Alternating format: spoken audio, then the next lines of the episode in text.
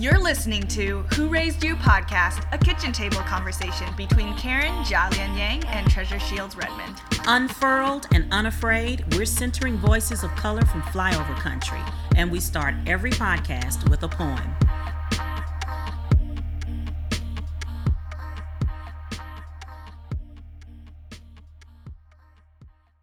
My name is Justin Philip Reed, and this poem is titled Carolina Prayer.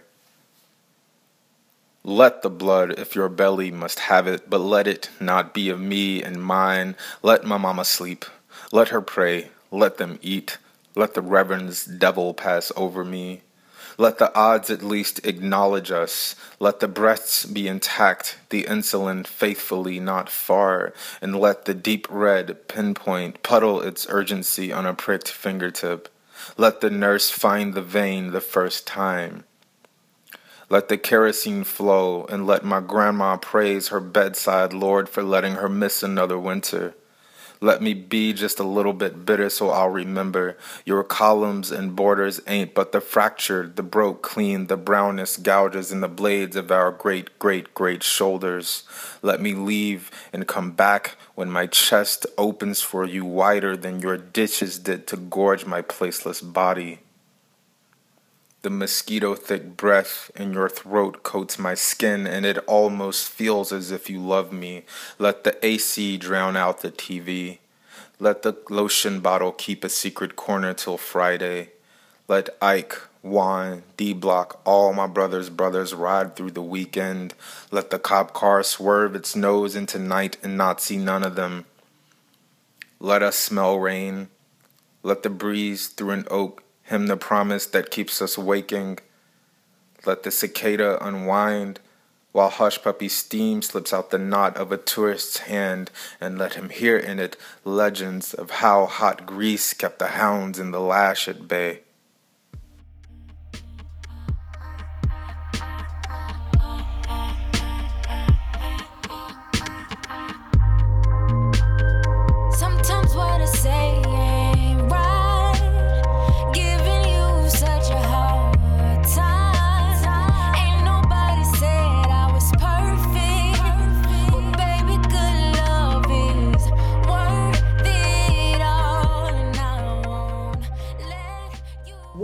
Black poet from Mississippi and a Taiwanese American minister from Silicon Valley had a podcast? We're about to find out. We might even blow up Shuates. You're listening to Who Raised You, a kitchen table conversation between Karen Jialian Yang, that's me, and Treasure Shields Redmond. Whoop, whoop. As we explore how culture, family, and intersecting identities pave our way toward liberation, we want to know who raised you. We're really curious. Sit down.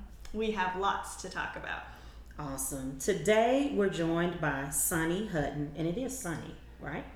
All right, Sunny Hutton is a St. Louis native, educator, and poet. She began writing poetry in elementary school as her way of coping with tumultuous childhood experiences. She describes her motivation to write as where I am muted in life, the volume increases on paper. Hmm. Ooh, love I that. love that too. Some of her works include customized pieces for organizations such as Inspire STL and Magdalene St. Louis. She's a St. Louis native, educator, performance poet, activist, and proclaimed lover with her BS in Education Policy from Vanderbilt's Peabody College and Masters of Education from the University of Missouri.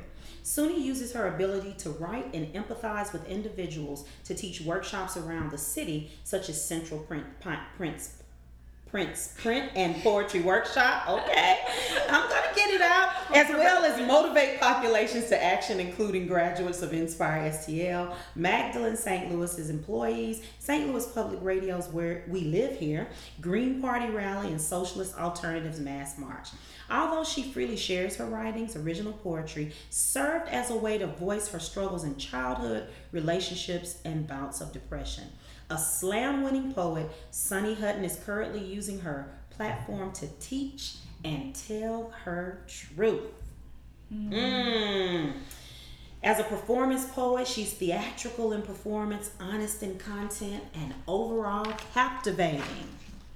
So, Sunny, how are you doing? I'm good. That was a lot. Well, you're doing a lot. You're doing a lot. Multitudes. Hello. Um, I am so glad that you've agreed to join us. Um, we knew that we wanted to feature a conversation with you in an episode about the master's tools.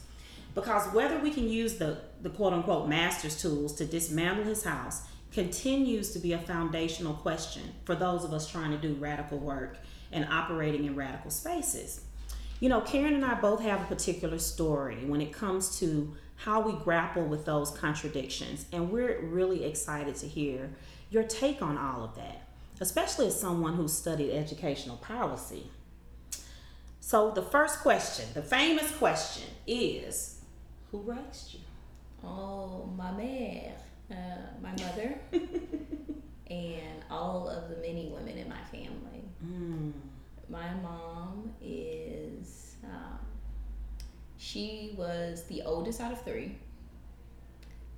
And we grew up mostly, my family migrated from Birmingham, Alabama, and they moved to Kinloch, if y'all familiar with Kinloch in, in St. Louis County, one of the, uh, one of a thriving black neighborhood. My family used to tell me stories about Kinloch. Like, you didn't have to leave Kinloch, you didn't have to go anywhere Mm. Because they had the candy shop, they had the furniture store, they had the movie theater, and it was the majority of it was uh, black owned and black populated. Mm. So they grew up in that area, but my mom was a part of like the poor Kinloch, not the middle class, uh, not the upper class, just the, the poor black Kinloch. And her experience, her mother, my, my grandmother, her mother actually, you know, we go through some things. Her mother actually left them at a young age, and my mother was forced to raise her her younger brother and her younger sister on her own. Mm. And she was probably what like early teens doing that. Oh, wow. So she took on that role as as mom at an early age, but then also had a child at a young age, around sixteen, and so had to be like double mom. Mm. And my grandmother would leave during the first of the month would leave the food stamps on the table so that they so she could at least feed them. And because she took on that role, she she was kind of like the mama for everybody in the family, and she still is to this day. And she raised me, and so I am just like her. Okay, I was gonna say, how much of that was passed on, you know? Like growing up fast, like taking care of others and mom for everyone. Yeah, so I'm a boss. I'm not gonna lie. Okay, Because don't of hold her, back. because of her, I'm bossy as fuck, and uh, but also because of her, I just I love I love being around my family. I have five siblings, so six of us in total. My aunt and her kids always lived with us, so we had a house of eleven. Mm. So it was always. I'm, I'm so used to being around people and I love it and I enjoy it and I get my energy from that. And I do take on that role of taking care of other people. I'm the one who's always cooking. Um, even when I moved out to the south side, I used to live here as a youth, but when I came back to the south side and I started making friends out here, I would just invite everybody over and we would we would eat. Yeah, because you need a home and you need to be nourished. So come to my place. exactly. Because the thing is, I want people to do that for me. Right. Um, I may not like say it, but Mm-hmm. if you feed me, you got me. like, especially if it's good. Right. so so this means we have something on our to-do list because we find ourselves at a coffee shop today. And uh, Sunny, thankfully, it is your day off, and you've celebrated with pizza and beer. Usually, um, at my kitchen table, we have a little bit of a spread, and that's how we show hospitality as part of our podcast. So we have on our to-do list to make that happen. Mm-hmm. Okay, so I'll be looking mm-hmm. forward at a Sunday invite for food. Mm-hmm. mm-hmm. I, Yep. love, I love a day when I don't have to cook. Yes. But with um, but with my mom, it was, you know, just you know, you just feed people, you take care of them, and then you do what you have to do as as a mom or as as a as a woman. You just take on that role. So you're this young black child raised in the predominantly black um, suburban community of Kinloch. 11 people in the home, and two, there are two, your aunt and your mom are the two adults, right? Mm-hmm. And so what we know about your biography is that you eventually went to Vanderbilt, which is pretty damn Tony. not a, not a lot of people with 11 folks in the house, maybe 11 servants. But That is true. That is true. I mean, so how did that happen and what was it like for you to let them, you know, let them have some of that so St. Louis vibe? Oh, At Vandy, as they call it. they do call it Vandy. Yo, like honestly, my school was everything for me. That's where I thrived. Um, going like, and my teachers really took a liking to me.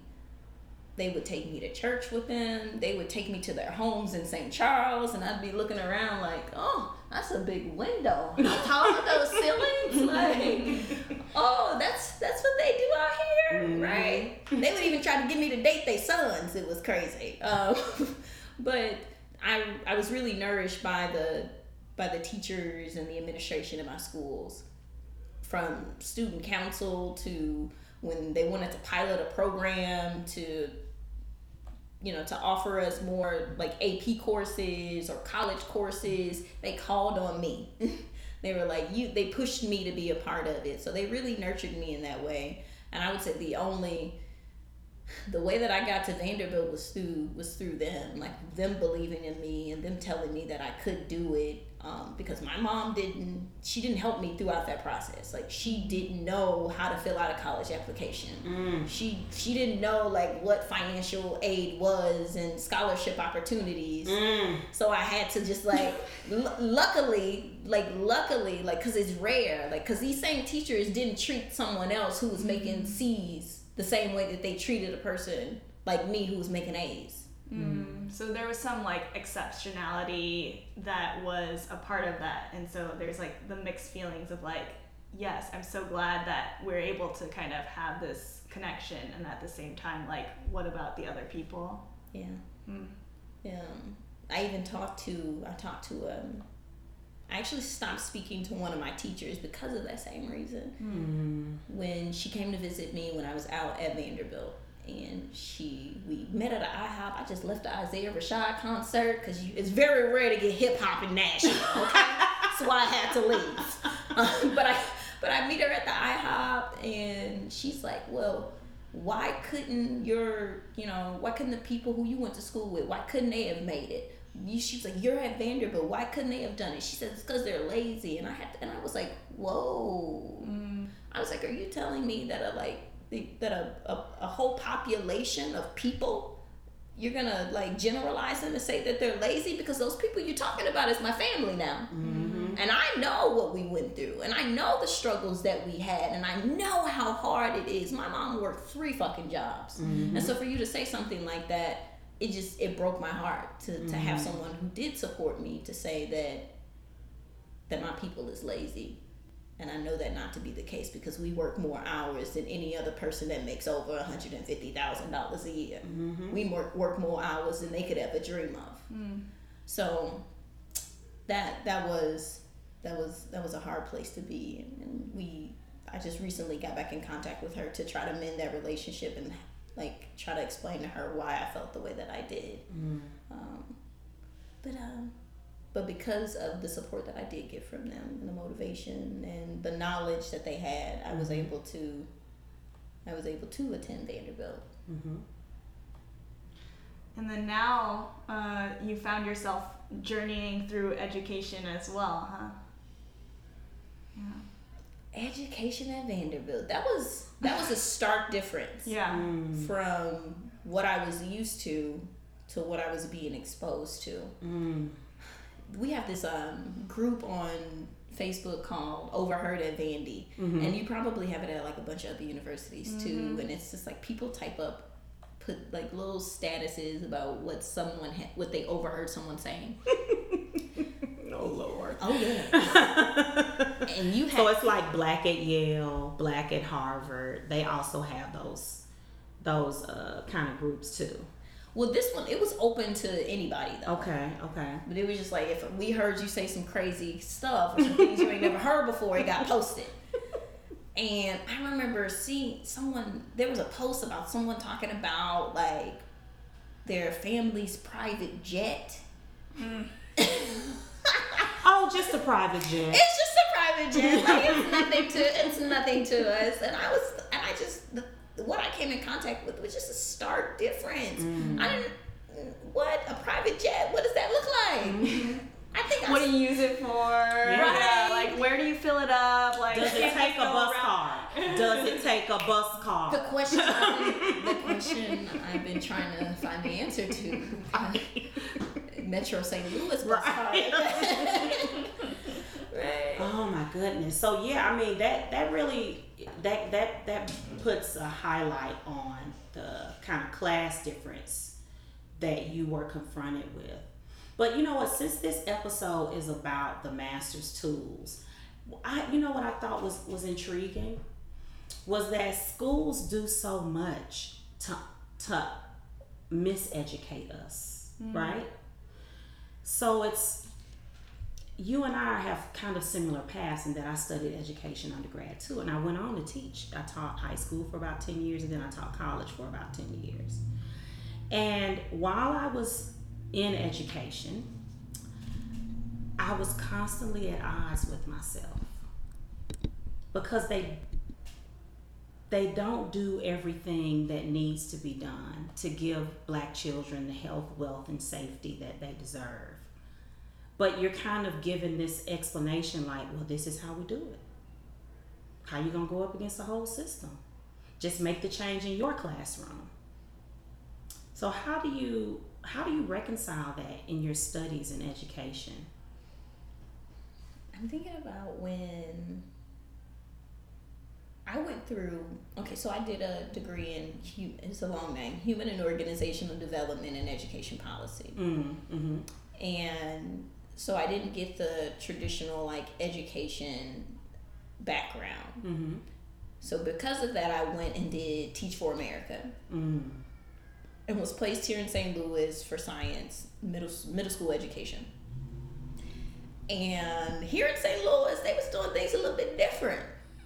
I'm not even gonna lie. I was I was I was seeing a, a, a transition like between like what TFA was originally doing Mm-hmm. and what they were doing what they're doing now. And I will say I did see some change warriors in the TFA staff. Okay. I saw people that attended. Um, I don't know if you're familiar with like St. John United Church of Christ over off of Grand. I saw people who attended that church, who who I normally see, you know, at, in the pews, who I normally see like at the rallies. They were TFA staff. Mm. Um, and this was also um, Brittany. What's her name? I believe. Mm-hmm. And- Yes, Yeah, and she was uh-huh. the executive director at that time. So they were trying to do this. They were calling it like transformational change, Mm. um, and making sure that there was a social justice aspect when it came to teaching. So making sure that the content that we taught was connected to the backgrounds of the students, but also connected to like the macro issues and the macro system at hand. So you mm. wanted to be able to make that connection with the kids. Mm-hmm. I will say that I did teach at a charter school, and they weren't having it. They, you know, a lot of a lot of places you go to at charter school, they just provide the curriculum for you and say this is mm-hmm. what you're supposed to teach and this is how you're gonna teach it. When you say they, do you mean administration? Administration, yes. Okay. Um, but I think with charter schools, it exceeds administration because it's as if it's like a franchise. Mm-hmm. So it's like getting a Pizza Hut and saying this is the this is uh, the slogans you're gonna use. This is the logo that you're gonna use. These are the prices you're gonna keep it at. And they do a similar thing with charter schools. They say this is the font you're gonna use. These are the colors you get to choose from. Um, this is the type of uniforms they're gonna wear, and these are some of the behavior systems that you're gonna put into place. So you have to stay on brand and on message. Yes, you do. And so I did. Sh- there was a conflict with what TFA St. Louis was sh- teaching me versus like what the charter school wanted. So I I had to close my doors. There'd be times where I would do lessons and I would just have to close it. And that and trying to just like teach to that to, to my little to my kids Mm-hmm. and expose them to some things and engage in discussion with them. And I tell you they ate that up. They loved it. They mm-hmm. they know more than we give them credit for. Mm-hmm. Mm-hmm. And I, enjoyed it and I loved it, but I did have struggles with administration, just the, constant conflict with administration. Because not only was the environment oppressive to the kids, it was oppressive to teachers as well, especially teachers who wanted to push those boundaries. Um, but using, I think you said using the master's tools. Mm-hmm. I had to tweak them. I had to. I, Modified master's tools. Okay. I had to I had to modify those tools so that they would so I I, I, didn't, I couldn't lie to my kids about the reality um, especially when they're experiencing it on a regular basis. Yeah, I love that um, you brought up the kids know more than we have credit from, where, where we give them credit for. Because um, my most recent job was working with children, and I think about how there's more and more education now that's about like from the ground up, let the students be co-teachers with you rather than just filling them with information that's predetermined. Like in a way that kind of approach is really western it's really colonial. It says like we know best and it doesn't teach people to think for themselves. Mm. yeah I like to think of myself as a facilitator. Mm. like you know what I'm saying? I'm gonna set up this environment for you and whatever you choose to do with it hey I'm gonna let it happen and maybe I'll ask questions along the way to push you Mhm. but they they they are the teachers in my book Mm-hmm. Yeah. And I, I think about how you you pursued education policy and like a master's of education on purpose. And um, when you were kind of sharing about your experiences growing up, I was thinking about um, my experience as like a second generation immigrant, where my parents wouldn't be able to walk me through like how do you apply for colleges here in the U.S. or you know how do you get financial aid, which is both of which are you know what Treasure has decided to like put herself to. Um, so I'm curious because we ask a lot of our guests this too. How do you see yourself now as kind of being who you wish um, was around for you when you were younger? Oh, that's always hard, right? I I think I got asked this a while ago. Who some they don't I think it, I, I forget it was some type of assessment that we did and they wanted us to look at the people in our lives and the role that they played. Mm. And there, there was like who are the people that push you, Mm. right? That and I didn't have anybody on that side. Because I remember calling my mama when I was in college and was just crying, like I can't do this. This is what's wrong. And she was, and she was just like, you know, whatever decision you make, you always have a place with us, and we're mm-hmm. gonna support you on that decision, right? So she never said, "Girl, you better stay your butt in college and fight through that." Something I would have liked, mm-hmm. but like she didn't. But what I do appreciate about my mom is that she always allowed me to make my own decisions. Like I had to figure it out. Mm. Um, but the thing is, is like, I don't, if I didn't grow up the way that I did, I wouldn't be fighting for what I'm fighting for now. Mm. And I wouldn't be the person that I am. And I love who I am. And I'm continuously growing. And I, I have fun. Like, that's all I can say. Yeah. There was some struggle, but like, I had fun. We kicked it. Like, that's all I could ask for. Mm. It, you know what? You just reminded me of that Nikki Giov- Giovanni poem. Is it Nikki Rosa? Where she says, I hope no white person ever writes about me because all they'll talk about, they'll assume I was unhappy, never understanding I was quite happy all the while. Right? Mm-hmm. Um, so let's move to your poet self. Because we talked about your educational self and your policy driven self. But what about the words? How did you how did you meet the words? How did you become a poet?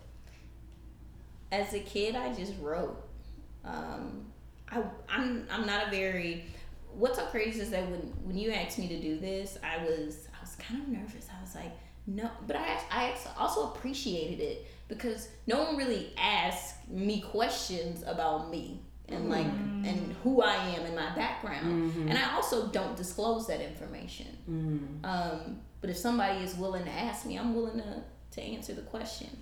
And so being able to, um, losing my train of thought here, but uh, being able to like have an opportunity to, sh- to share with with you, like who I am, is is appreciated. And as a kid, I was the same way though. Like I didn't speak much. I just observe, Mm. just watch, just observe. Mm-hmm. And whenever I felt some kind of way, I just wrote. Because, I mean, that's also how my family was. The only, and I tell people this, the only emotion that my mama ever showed was anger, Really? right? So you know when she was pissed off, okay? so I just, anything that I felt, I kept it in, and then I would just write about it. And so that's that's how I that's how I started writing, and to this day, I'm trying to be more vocal Mm-hmm. and communicative. But for the most part, I just write it down. And writing it down actually helps me understand what I'm feeling, why I'm feeling it, Mm-hmm. you know, and what caused it. So it's just it's just another step before actually voicing it. But you say you don't share much, but your bio says slam winning poet. So you get up on stage and share some things. And I actually came into contact with you uh, leading a meeting with Socialist Alternative. So why don't you see that as sharing? Or do you? What standing up on stage? and Yeah. share? Oh my goodness. I didn't start sharing until uh, I want to say like it was 2015, like December of 2015, Mm. and I got up on an open mic stage and like shared a poem that I wrote. It was a sonnet. It was a Shakespearean sonnet. Oh yes. And it was You're counting stanza. oh my Okay. goodness, and people looked at me crazy. I'm not even gonna lie. you know, because people were coming up and they were showing, sharing their like spoken word pieces. You know, mm-hmm. and for me mm-hmm. to get up and share a sonnet, people looked at me like me. and then I had a friend tell me like they're like, well, if you want people to listen, then you need to just write it the way that you speak. Because I when I write my Shakespearean sonnets, it, it's it's like Elizabethan language mixed with um, the hood in me. You know what I'm saying? and I love that. It's fun to me. Uh, so it was like just write it the way that you speak, and that's when I started just like saying things the way that I would normally say it in a conversation with someone, and um, it felt good to do that, Mm-hmm. and I really liked it. It was like the it was the addition, the other step. So after the writing and realizing what everything means and why I feel that way, it was like now perform it and let it all out. And so I was able to let it out, and then people it resonated with people, and I was, ah, you know, eventually after a while, I, I couldn't even feel what I felt from when I initially wrote those pieces. It didn't; those those feelings didn't matter anymore. It's like I I figured it out and I learned from it, and now it's time to keep it pushing. Mm-hmm. So would you say that performing it is kind of like the final stage of e- exploring a feeling that you're going through or something that you're trying to untangle or I it's not always like that? No, I think that's a good way to explain it. Yeah. After after I get it out, it's like, yeah. She has like this blissed out face right, now, just like yes, people have their yoga. I have my performance. Mm. Well, I see that theme of modified tools coming through again because you took the Elizabethan, you know, Shakespearean sonnet, but then you said you added or mixed it with some hood. So once again, we have the master's tools, you know, um, the you know the U.S. canon of literature. It, it's it starts in you know Greece and it ends somewhere in 1958, and it's mostly dead white men. So That's that's what I learned in high school. That's what they gave to me. exactly, exactly. That's what we all were given. Um, so, but you modify those tools, which brings me up to the socialist alternative. Alternative makes me think of modified tools too, right? Yeah. It's not straight socialism, it's a socialist alternative. So, are you connected deeply with that group, or were you just collaborating with them on the day that I saw you? Yeah, I would say I'm connected with them. I'm the branch organizer of Socialist Alternative St. Louis. Okay. Um, wonderful group of people. hmm And what's the mission of Socialist Alternative St. Louis? Yeah, I wouldn't I wouldn't call it a, a mission. I don't, I don't know. When I think mission, I think of nonprofit. What are they Okay. trying to do? yeah, yeah. What we doing? What we doing? What, the what do they want to see happen? right, right. Um, just a socialist program, a socialist program that that includes like, uh,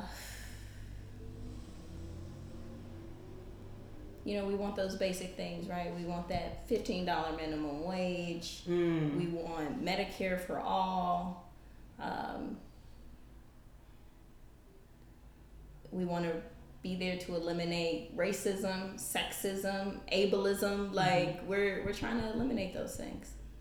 So when I started thinking about your involvement with Socialist Alternative, what I kind of started wondering was how do you think about your kind of relationship to or understanding of, for example, the Black Panther Party? Like a party just for, you know, black folks or people of color or whatever. And um, when I was kind of looking and exploring that, I was like, oh, okay, so something that was such a big part of kind of fracture was COINTELPRO and also um, infighting within that.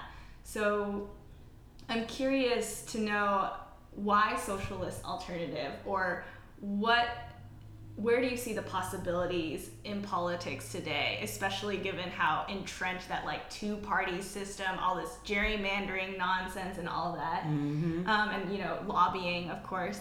Um, And the smear program against alternative Exactly. economy choices. exactly. The smear program against communism and socialism. Mm-hmm. That we've been taught to associate that with some bad feeling. It's almost Pavlovian. Yeah. When somebody says communism, we're like, oh. Or socialism, we're like, oh. so, yeah, yeah. Yeah. I think there's a huge opportunity in politics and just in, in the US right now for a large left leading group.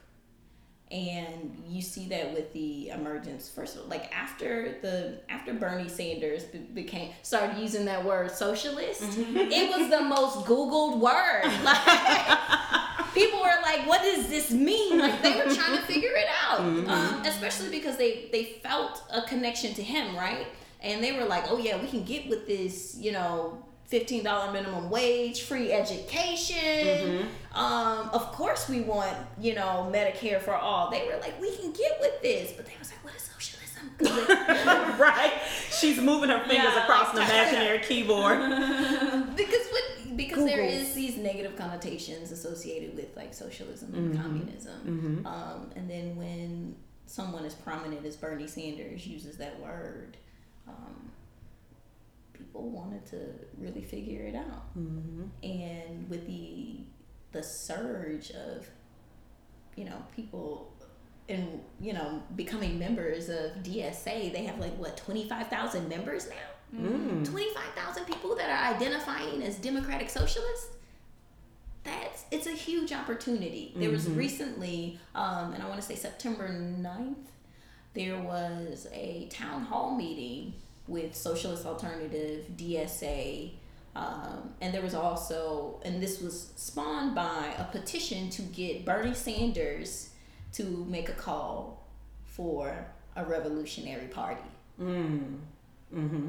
They and it was over 35,000 signatures, right? So there there's a huge opportunity for us to take on a third party that will be representative of the people and not representative of the billionaire class or corporations because that's what it is right now with, with the Democrats. Mm-hmm. It's they're they got other interests. Mm-hmm. And when their when their campaigns are being paid for by these mass corporations, it's they're gonna put their interest over the interests of the working people. Mm-hmm. So there's an opportunity there. So true. Yeah.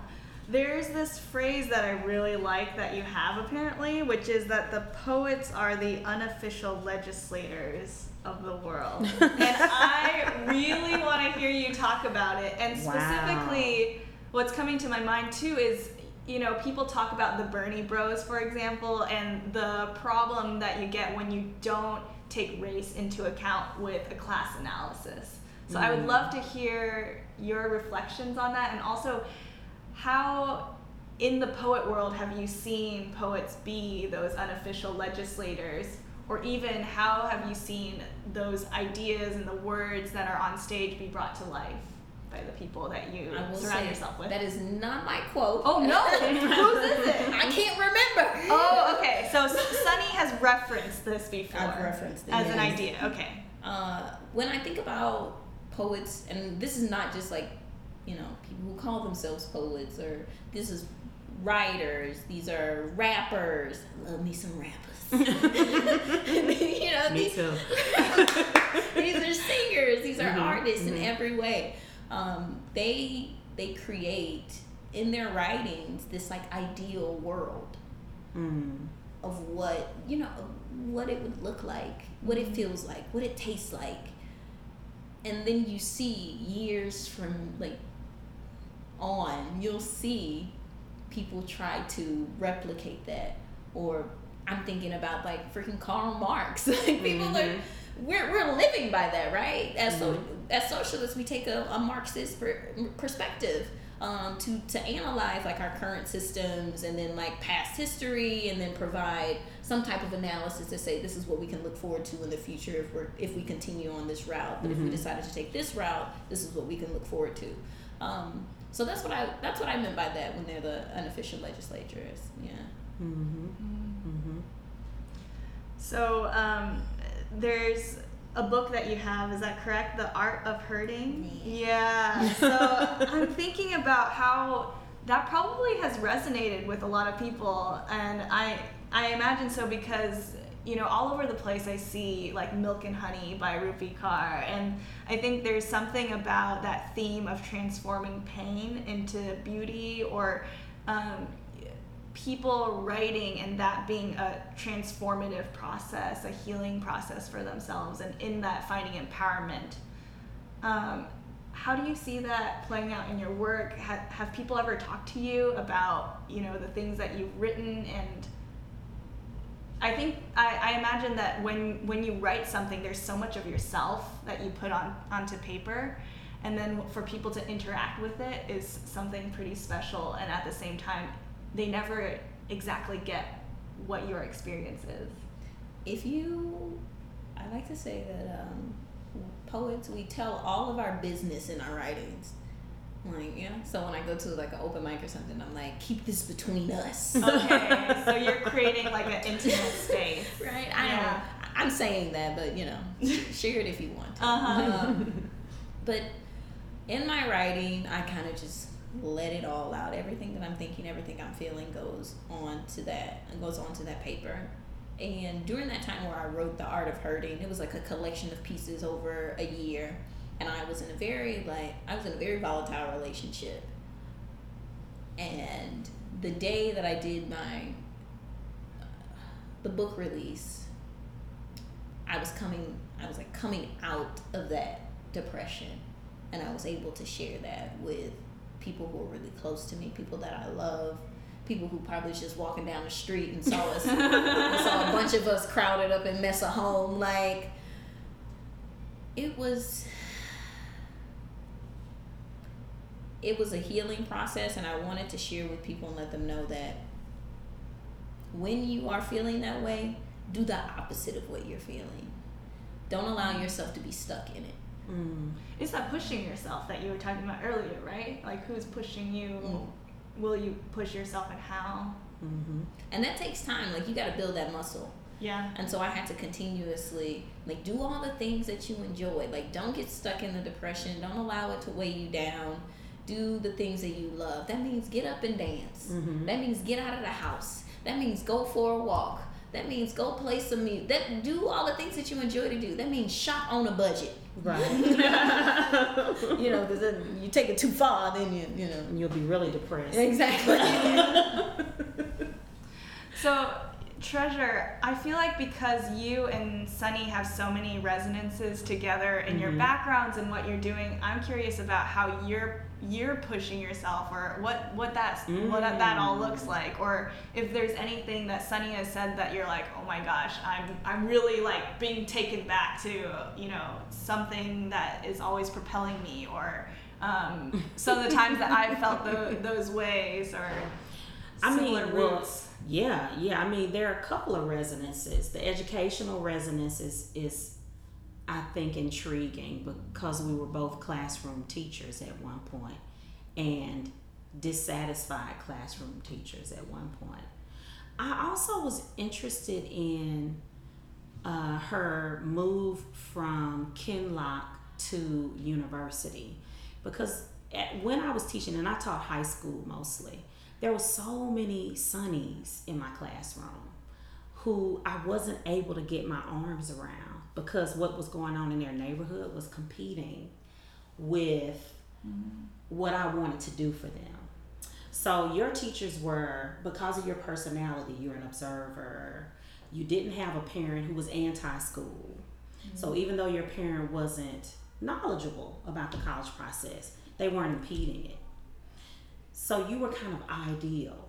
Mm-hmm. But the same reason you got mad at your mentor who said everybody else was lazy, one of the things that she didn't understand was the other people didn't have those same facets. Like some of them had parents who were anti-education or who were like, "Why don't you try to get that job at McDonald's?" Which of course is going to lower your grade point average because you can't spend as much time studying. You won't choose the AP classes because you know how rigorous they are, and you're cool with a C or a B in your regular English, right? So I wonder, I wonder what Sunny would say that we need to do in order to get our arms around more of those, more those other Sunnies mm. in the classrooms. Mm, get our arms around them sunnies. Yes, them mm. other little Sunnies. Hmm, I tell you the when I'm thinking about being in my classroom, all I could do was just would just sh- like show myself as an educator, just like show myself. Um, if I was if I was you know honest and and bare with anybody, it was with my students. Like I let them see every part of me and every imperfection. Uh, but then I also made sure that I did at least consistently attempt to like stay in connection with their families. Mm, So that meant showing up at their house. That meant getting invited to birthday parties and being there. Like they really had to to know you and trust you for you to be for you to be that person for them, and for you to for them to even allow you to put the, to put your arms around them. hmm Because you did say that your teachers went that extra mile, like they invited you into their home and that sort of thing. And so I did that with my kids. My kids was walking on Cherokee with me. they were walking on Cherokee with me. I was like, and I'd be staying in contact with their moms and dads, and and I didn't do one thing that I did. I didn't like just spend all my money on them. I didn't do crazy like elaborate things like that to get them to want to be with me or to like me. It was just like I'm just gonna be me, Mm-hmm. right? And that's all I can do. Mm-hmm. And when you're coming from a spirit of genuineness, you know, like you said, they know more than we think they know. Kid, children are much more empathetic than adults because we've been taught to shut out so much of that. So they could feel you, you know, if you're real, and they can feel if you're not real too, and they'll let you know. Mm-hmm. And then some kids you gotta be patient with. I'm thinking about one one of my kids that I had. Oh my goodness, she broke my heart so many times.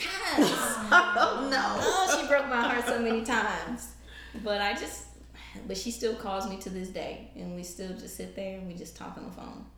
Mm. And she let me know everything that's going on. At least her version. Right? What grade is she in? She is in the seventh grade now. In the seventh grade now. Okay, good. It's a crucial time. Right? Oh God, I would not go back. There's a whole story Horrid. there. Horrid. So what's so crazy? What's so crazy is that when you were saying that we connect on the teaching level, is Mm-hmm. that all of like the women around me that I admire Mm-hmm. used to be teachers. Interesting. Okay. Amanda is a teacher. Mm-hmm.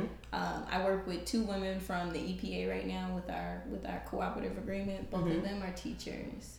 Um, Paula used to be a facilitator. She's a, the executive director of Thomas Dunn. So just to see that like everybody has that little that little teacher in them, Mm-hmm. um, I don't know, makes me happy, makes me smile, and I'm like, I got people I can really look up to and admire and um, model myself after. So thank you for that. Well, you know, it also lets you know that you're drawn to people who like roll up their sleeves and do the work. Because some people be, you know, they be talking about the work. But they don't be doing the work. When you'll go in a classroom with kids, you'll do the work. You can't hide. Right. You gotta hold your bladder. you have to quiet them down. Right, right, right. That's Quiet that's coyote the only work. goes so far. I saw you doing like a little like shoulder dance. Like clearly, it does make you happy. I have kind of a little bit of a challenging question for you. I think we know that you're not necessarily defined by what you do nine to five, especially because we surround ourselves with so many creative people.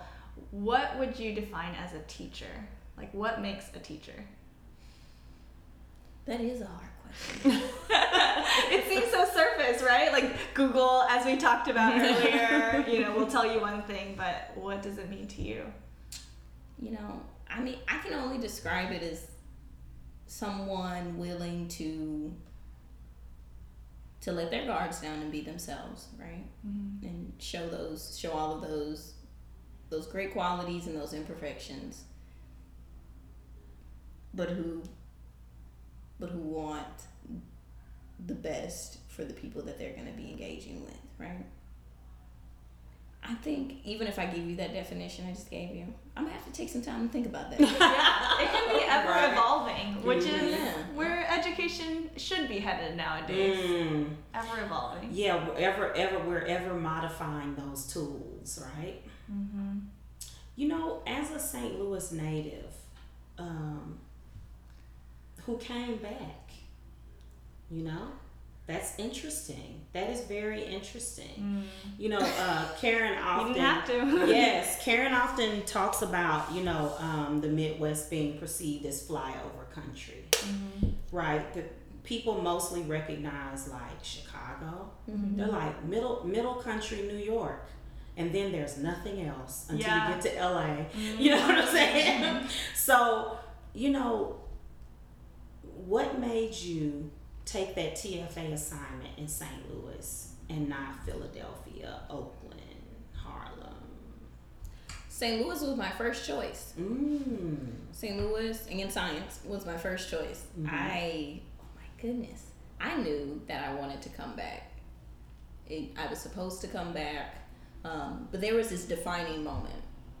I had I was living in Nashville, still going to school out at Vanderbilt, and I hadn't been back because I wanted to really like assert my independence and and I was like, let me try this thing on my own. And so I even during the summer I would stay, Mm-hmm. um, even during holidays I would stay, and then kind of the last couple weeks of the summer I decided to come back, and during that summer, the day that I arrive, I'm in the car with my sister, and she was like, "Hey, Kayla just Kayla's in Canfield right now, and she's going live on Facebook. Somebody just got shot."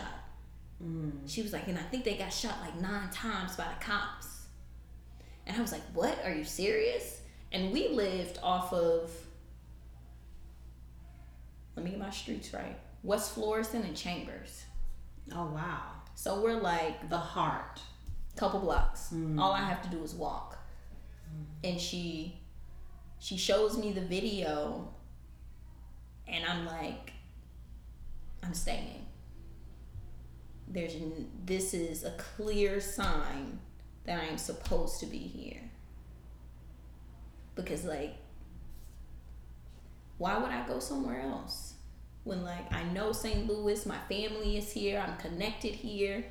And then like I've traveled so many different places. Mm-hmm. I've been to Shanghai, China. Mm-hmm. I've been to Hangzhou. I've been to the UK. I've been to France, mm-hmm. Mexico, and a couple other cities here in, in the States. And I said, everywhere that I go, one thing that I realized no matter where I go, I'm still a nigga. Mm. So I might as well stay here and do the work. So I'm here and I'm staying and I'm trying and we making strides, Mm-hmm. but we got some way to go. Mm. Well, that was um that gave me chills. I know. yeah, it, That gave me chills. You know, the truth does that, doesn't it? It's it's those moments where you're like, that's the last word, right? Right? Yeah. Yeah, yeah. Thank you so much Yeah, thank for you. sharing with us. Where can we find out more about your work? Is there a current project you're working on? Where can we buy your book? Well, you can look up my book at www.sunnyhutton.com. That's S U N N I, Hutton like button, but with an H.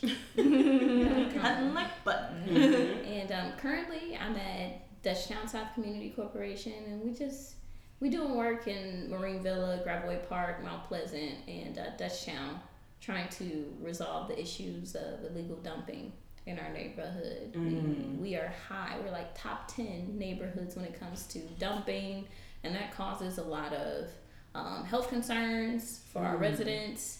Um, also attracts you know vermins and rodents and all of the type of stuff that we we ain't prepared for. So if you want to look up, you know, find more about that and get involved with that, because we're also doing cleanups in the neighborhood as well. You can go to www.dutchtownsouth.org. Awesome. Wonderful. Thank you so much. Well, so um, that's really so important that you shared that with us because we love um, getting people to support everyone who comes on our podcast and then to tune into our podcast. We are going to be at whoraisedyou.podcast.com, and that's where people can learn more and support us. Um, you can book us or contact the people that we've been talking to, um, or donate to buy us a cup of tea or coffee and support media by people of color from flyover country. You can like us on Facebook and Instagram, and you can email us at who raise you podcast at gmail.com to suggest poets, guests, topics, and to help with transcription. Oh, we need some help. Um, and we're thankful to Gelateria Del Leon uh, for giving us this comp- conference room. They have a free reservation system, so if I know Treasure Shieldman her hands are out, just I'm just like what free. Free. We've been talking about like we need a map uh, free spaces where people can do creative things all around the city and wherever you are, uh, not necessarily just in St. Louis, wherever you call home, should be doing that too. And uh, if you own a space, you should open it up to other people. Uh, we're thankful for consulting by Farfetch Collective. You can contact we are farfetched at gmail.com to learn more about how they can help you launch or expand your project, business, or nonprofit with their agency framework. Um, just before we got here, we had Andrew Warshower in the house, and uh, he's helping us with editing, and we're so thankful to him. Thank God. Thank you. Uh, we just know how to talk, we know how to connect with people, and this is us, uh, co hosted by Treasure Shields Redmond. and Karen Jolly and Yang. Talk to you soon.